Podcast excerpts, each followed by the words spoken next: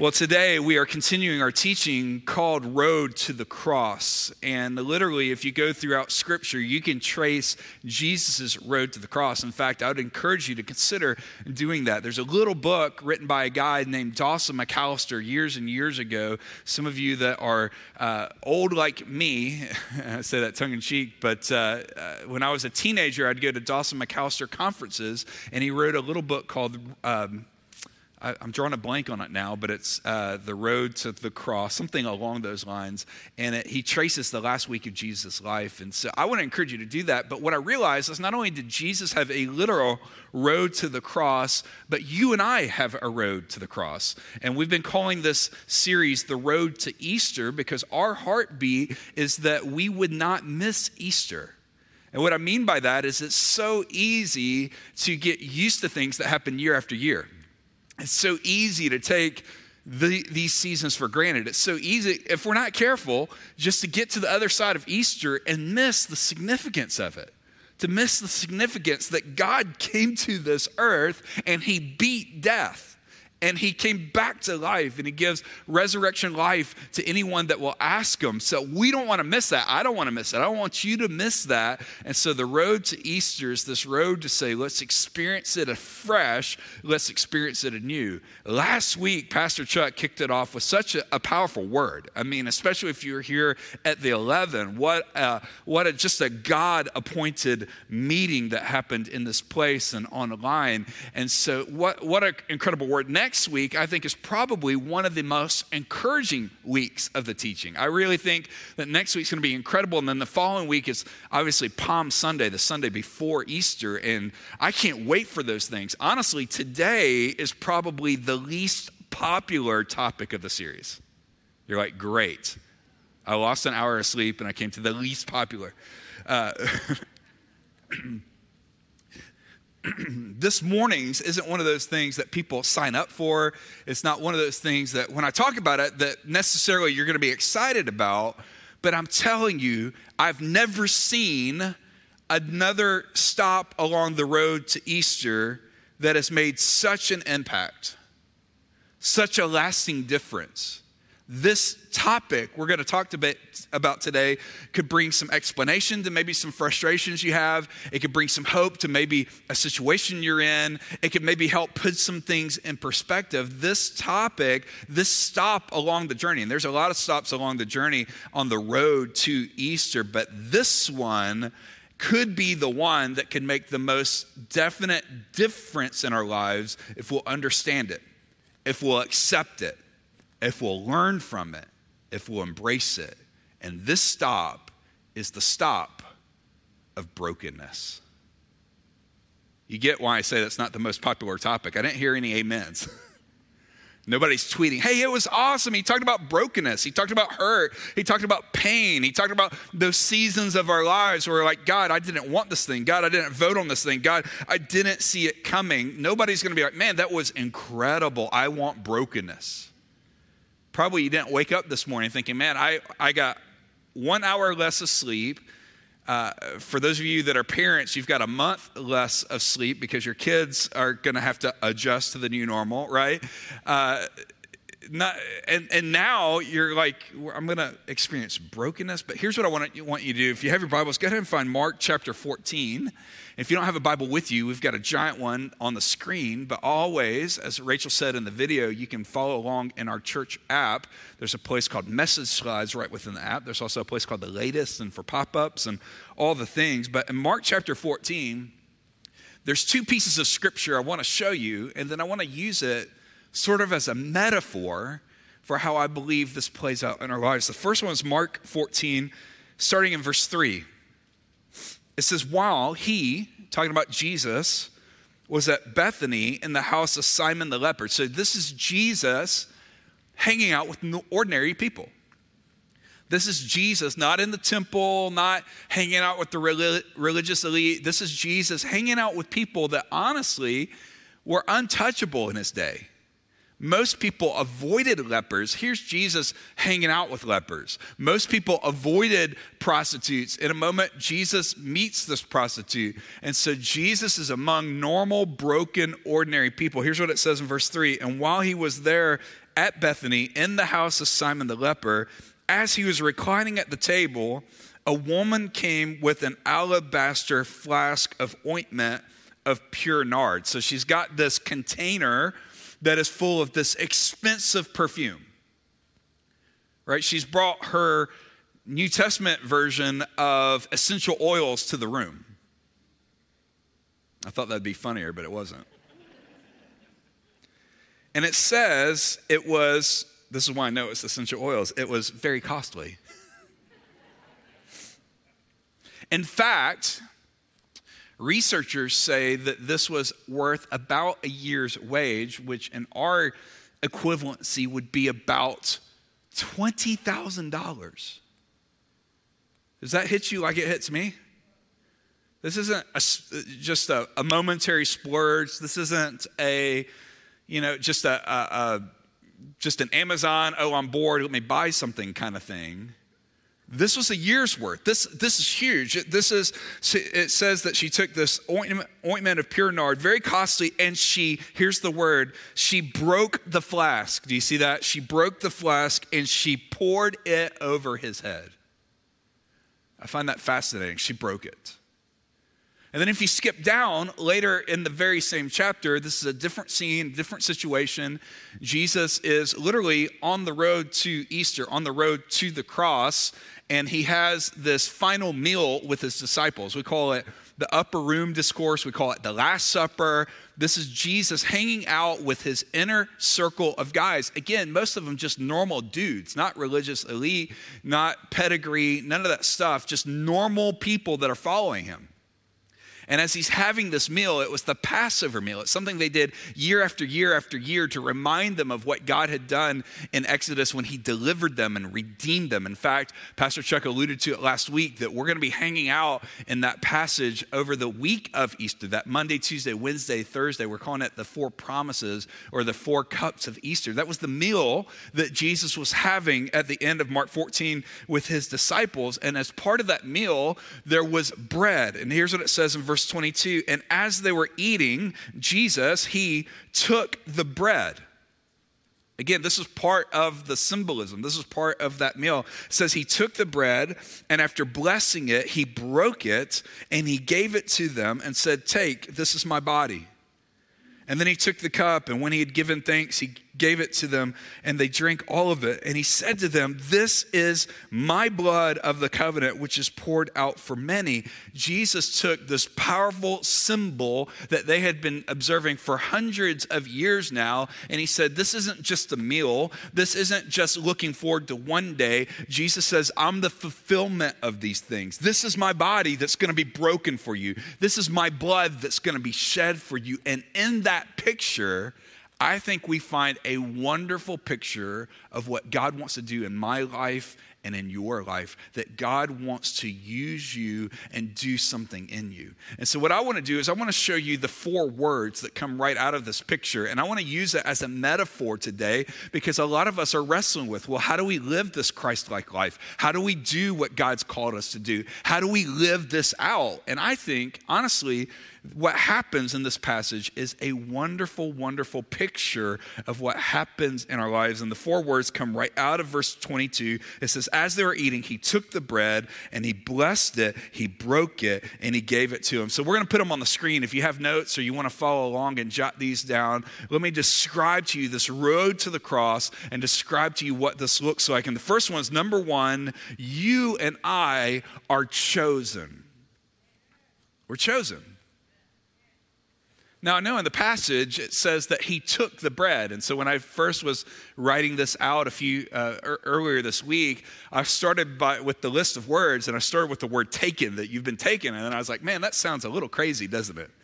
It sounds a little cold. So I picked a different word than what's actually in the verse, but it means the same thing. So when Jesus is ha- having this meal, he literally chose the bread. He picked it up. He took the bread. And the reason why I think this is a great metaphor for you and I is because when I look at this room and I think about who's on the other side of this camera, I, when I think about you, I know we live in a world that likes to point out everything that's wrong with us. I get it. I get it that comparison's a big deal. I get that no matter how old we are, no matter what age or stage we are, we still feel like we've got to measure up to somebody else. I get it that we feel this pressure to say, well, by this age, I've got to be this place in my career. By this age, I've got to have X number of kids. By this age, I've got to have this size of a house. By this age, I've got to be retired. By this age, and on and on and on. What happens, no matter what age or stage we are, no matter where we grew up, no matter what our background is, there's hardwired inside of us this comparison thing that causes us to look at somebody else or someone else and think that there's something lacking in us. Now, maybe we wouldn't admit that today. I'm not going to pass the microphone around. I'm not going to ask you to drop in the chat to tell us, do you feel lacking today? But I'll just go first and say, I get what it looks like to not feel chosen. Now, for those of y'all that know me, know that I know nothing about sports. You ask, well, how much is nothing? I know absolutely nothing. The only thing I know from sports is because my good friend, Bill Cox, that, that's a wonderful part of our church, took me to a Lanier game a year or two ago. We stood sort of to the side so he could describe to me what I was watching on the field. I don't know anything about sports. I don't know anything about sports. When I was uh, born, I was born with a lazy eye, so my left eye would go, woo, and just look wherever. And so I thought that would be funny. It wasn't awesome. So I've had three surgeries, three surgeries to line up my eyes, but because of that, I don't have much depth perception. Anybody else with me? Fearful of parking and all the things. And so I don't have great depth perception. So I was terrible at sports. Here's how bad I was. When I was a kid, I struck out at kickball. You've got a red ball coming at you. I'm like, yeah. What's worse than that is I struck out at t-ball. The ball's just sitting right there. I remember playing t-ball when I was a kid, and Uh, I was between, I was on third base thinking about going to home, and I had one coach yelling at me to go, run, run, run. I had another coach yelling at me to stay. So I did what every manly kid does. I just melt, melted down on the, on the, on the field. I had an ugly cry, as the ladies would call it. I, And so I, I was never good at sports. I always felt left out. I remember in sixth grade, I feel like this is therapy time with Pastor Bobby. Thank you. Thank you for sitting in. I remember being in sixth grade, signing up for a basketball camp at my church that one summer. And I thought, all right, I'm going to sign up and learn how to play basketball. The problem was everybody else that was there already was awesome. This kid, Ryan, punched me in the back and was like, what are you doing here? So when I talk about this first word being chosen, I'm talking to people that no matter how old you are, I mean, I'm forty-two and I still have flashbacks to me ugly crying in t-ball. You know what I'm saying? No matter how old we are, no matter how accomplished we are, no matter how talented we are, no matter how good the things that God's doing in our lives are, I think inside of us, and I don't mean to imply on something on you that's not true, but I think for all of us, we have those areas that we feel like we have lack. And we're never going to be enough. And so I start with this first word of the metaphor, chosen, to say that God loves you. That word chosen means you're seen. That word chosen means you're not an accident. That word chosen means you're not suffering alone. That word chosen means that you may not have been planned by your parents, but that doesn't mean you're an accident. There's eternity on your life. There's something that God wants to do in you and through you. There's a reason why you're alive. There's a reason why there's breath in your lungs. There's something that God wants to do in you and through you. It's not in the past. It's not in past accomplishments. It's not in past successes. There's still something in front of you.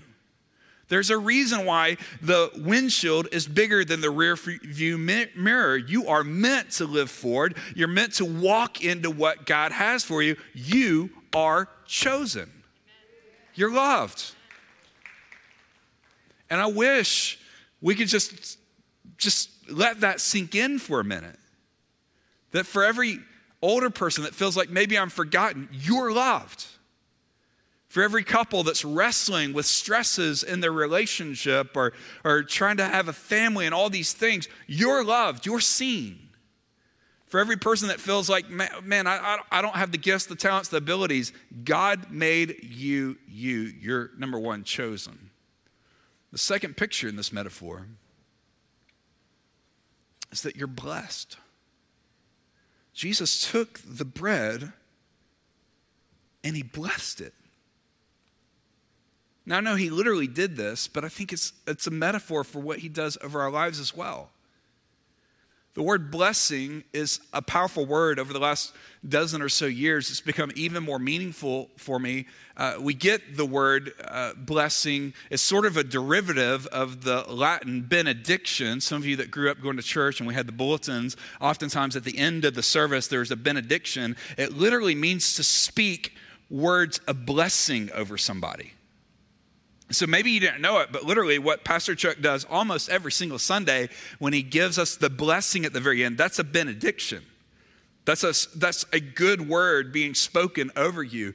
And so this is what God does in our lives. God chooses us and then he blesses us. God speaks over us. If you know him personally, he speaks over you the word of, you're my son, you're my child, you're my daughter. When he speaks over you, he, he talks about the perfect plan that he has for your life. When he speaks over you, he talks about the good work that he began in you will not finished, but he's going to keep working it to completion till the day of our Lord. And so he speaks these words of blessing over you.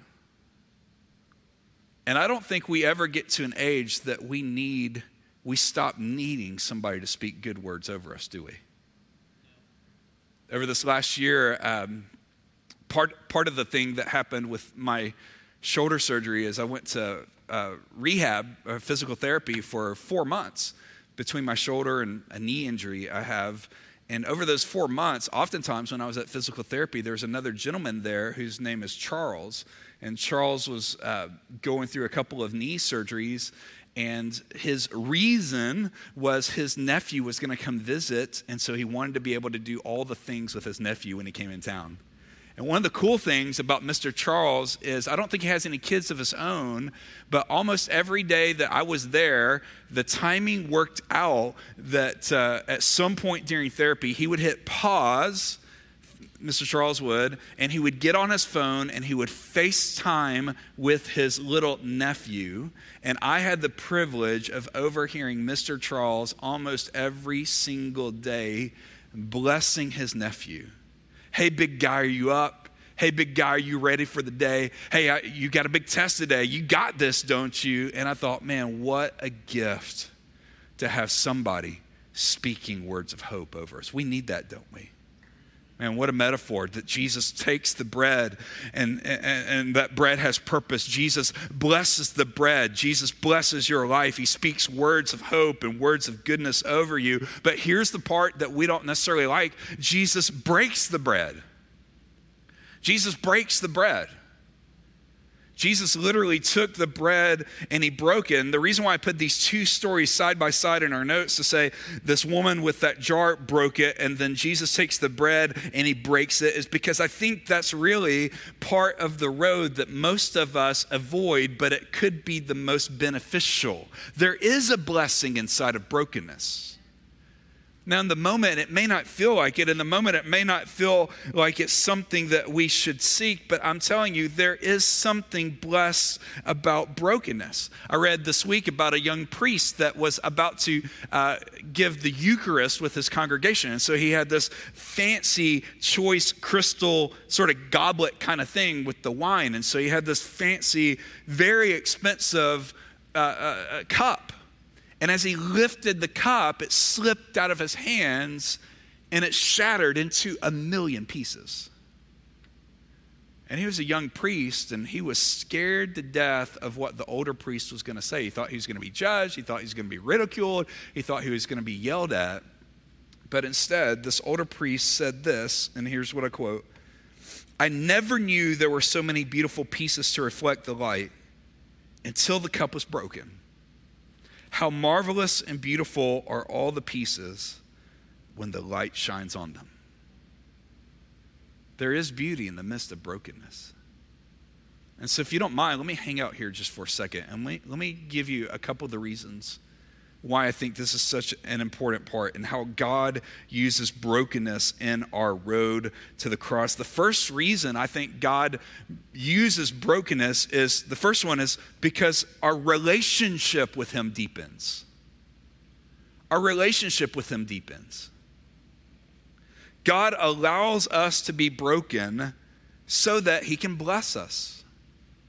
God doesn't want our faith to be uh, shallow.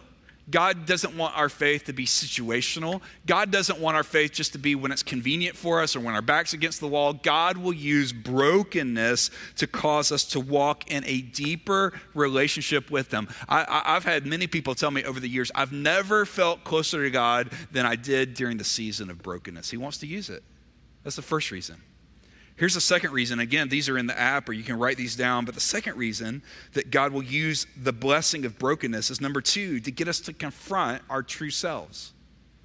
To get us to confront our true selves. One of the enemies of brokenness is our personal pride. One of the enemies of true brokenness is our self-sufficiency. One of the enemies of true brokenness is we feel like I've got it together, I can do it myself. But what God will do in the middle of brokenness is cause us to see who we really are. And most often than not, we've got an overinflated version of ourselves in our mind. We think we've got it better together than we really do in life. And God will use the blessing of brokenness to help us to see who we really are. Not to break our spirits, but to break our strong wills that are fighting what he has for us. Does that make sense? Here's a third reason. Not only because our relationship with God deepens, not only to get us to confront our true selves, but here's a third one, to bring about lasting change. To bring about lasting change. I think you and I both know that sometimes the change that we intend doesn't last very long. I mean, the, hello, here we are in twenty twenty-one. Well, I, how many of us are actually keeping those things we said in January we were going to do this year? I mean, it's so easy for our intentions. We've got good intentions, but we don't necessarily always back them up with good habits. We expect there to be some magic pill or some magic prayer, mekalekahai, mekahaneho, and suddenly we've done everything we're supposed to. But because God loves us so much, and because God wants what's best for the long haul, not just for the season. See, oftentimes, at least for me, I get so focused on the season that I forget the life. God will use brokenness to bring about lasting change. We put it this way in our notes, that brokenness is God's requirement for maximum usefulness. Those that have been wounded deeply are typically the ones that God uses greatly. I mean, that's true in the Bible. That's probably true in friends that you know in your life as well, that the ones that have been wounded the deepest are probably the ones that have been used the greatest, because there is beauty on the other side of brokenness. And then here's the last reason why I think he allows it. There's, there's more we could say, but number four, so that we can be used in the lives of others. We can be used in the lives of others. Sometimes it doesn't dawn on us that our brokenness isn't just about us.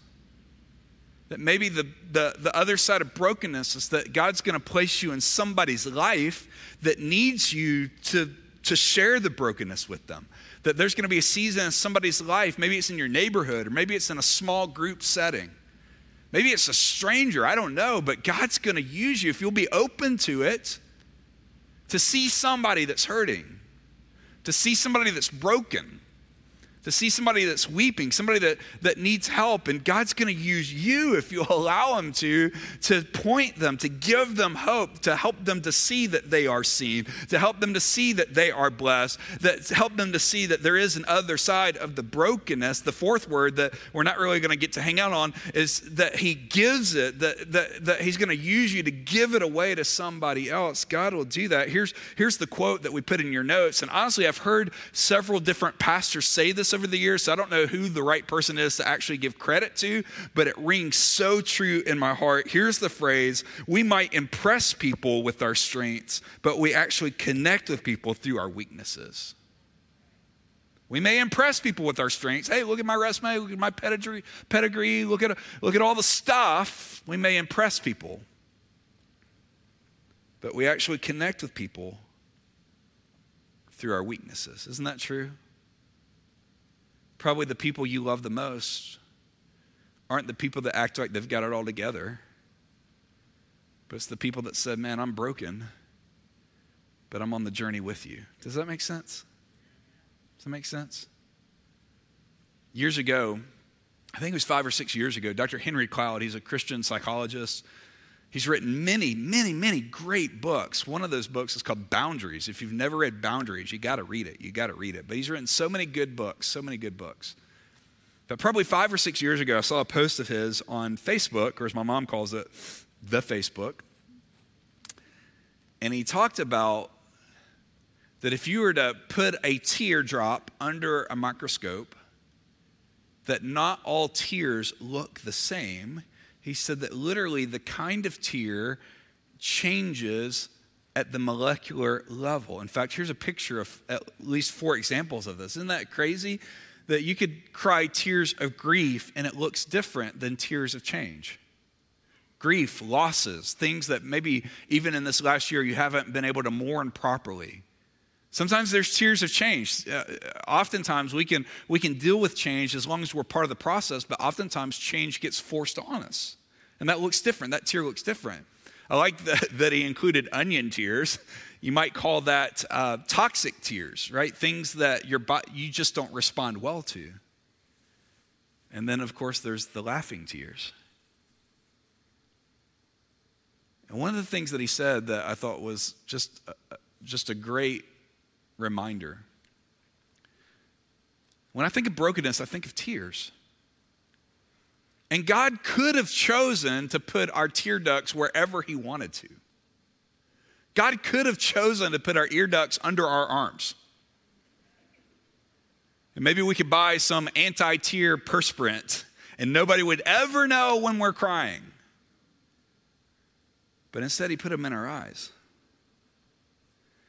And I think one of the reasons why that may be is so that when we're feeling broken and we're feeling alone and we're feeling forgotten and those tears well up, that there'd be some trusted friend that sees into us and can remind us of our Heavenly Father that says, you may be broken, but you are still chosen. You may be hurting, but I'm telling you, in the grand scheme of eternity, I am speaking blessing over you. You may be in this moment and you feel broken, but I'm still going to, here's that fourth word, I'm going to give you. In other words, your story's not done. You still got breath in your lungs, right? You still got a beating heart in your chest, right? Your story's not done. And the same Jesus that modeled a life in his own life that was chosen and his life that was blessed when he was baptized, his Heavenly Father spoke from heaven and said, this is my boy in whom I'm well pleased. Jesus, whose body was broken on the cross and given as a ransom for many, says, I can do that same thing in you and through you, if you'll quit fighting it. And so I just want to encourage you today. I don't know where you are in the road to the cross. I think it's funny, I've called this series everything. The road to Easter, the road to, it's the road to the cross. I don't know where you are along that stop, but if you allow him to, God will use brokenness, not to hurt you, not to harm you, but for your good and for the good of the kingdom. Can I pray for you this morning? Thank you, Lord. Would you bow your heads for a moment? Would you close your eyes? If you're watching online, I invite you to pray with us as well. But for whatever reason, this week, there was a couple of directions we could have gone. And man, this felt like the word that I needed to wrestle with, and maybe you needed to wrestle with as well. So this morning, if you find yourself and what you would consider a broken place. And you know what that is. You don't need me to describe it. You don't need somebody else to. You know it. Your gut check is telling you that. Would you just take a moment and as best as you can, surrender that brokenness to him? And what I mean by that is oftentimes there are things that can get in way in the way of us learning from broken seasons. It, for some people, it really is self-sufficiency.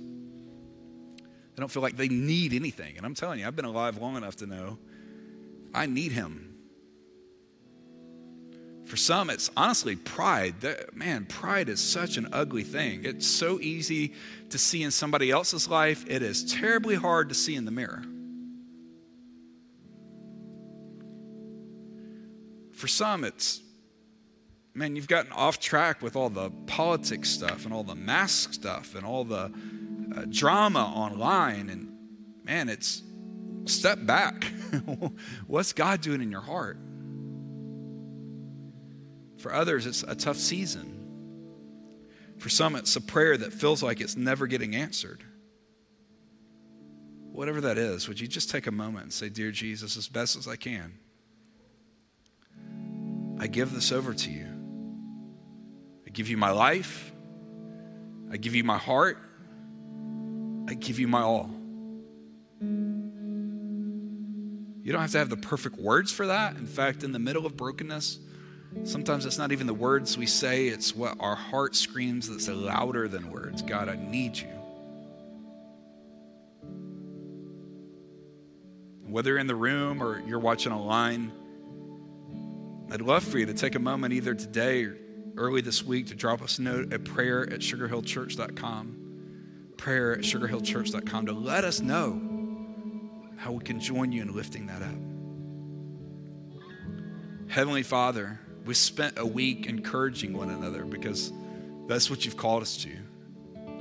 This week, would you help us to rest in you? Wrestle with our brokenness, wrestle with our hurts. God, would you allow the broken pieces in our lives to drive you, drive us deeper in relationship with you. God, would you change us? God, would you work in us? And it's in Jesus' name we pray. Amen. Amen. In just a moment, I'm going to ask Pastor Zach and the team just to lead us for a moment and to, to release us out from this week. But before I do, I want to encourage you, man, so many of you have participated this last week in our scripture memory. And if you're new to this, every week this month, we're memorizing a different piece of scripture. This week, we're memorizing Revelation one eight that says, "I am the Alpha and the Omega, says the Lord God. I am the one who is, who was, and who is to come, the Almighty." And man, what a powerful, powerful word for us to memorize this week. And so I want to encourage you, if you want to be part of this, one person per family, pick up one of these envelopes. It's got enough supplies, enough ways to memorize it for the whole family. But we'd love to encourage you. If there's ever a week that we need to be reminded that of who God is and that, that he's still almighty and he's still in charge, I think it's this week. But if you don't mind, let's stand together and let's lift this up one more time before we head out today. We love you guys. We're so grateful to get to walk this road with you. Sing this one more time. Make way through the water, walk me through the fire. Do what you are famous for, what you are famous for. Shut the mouths of lies, bring dry bones to life. And do what you are famous for, what you are famous for. Thank you so much for being with us today. Have a great rest of your week, and may that God go before you.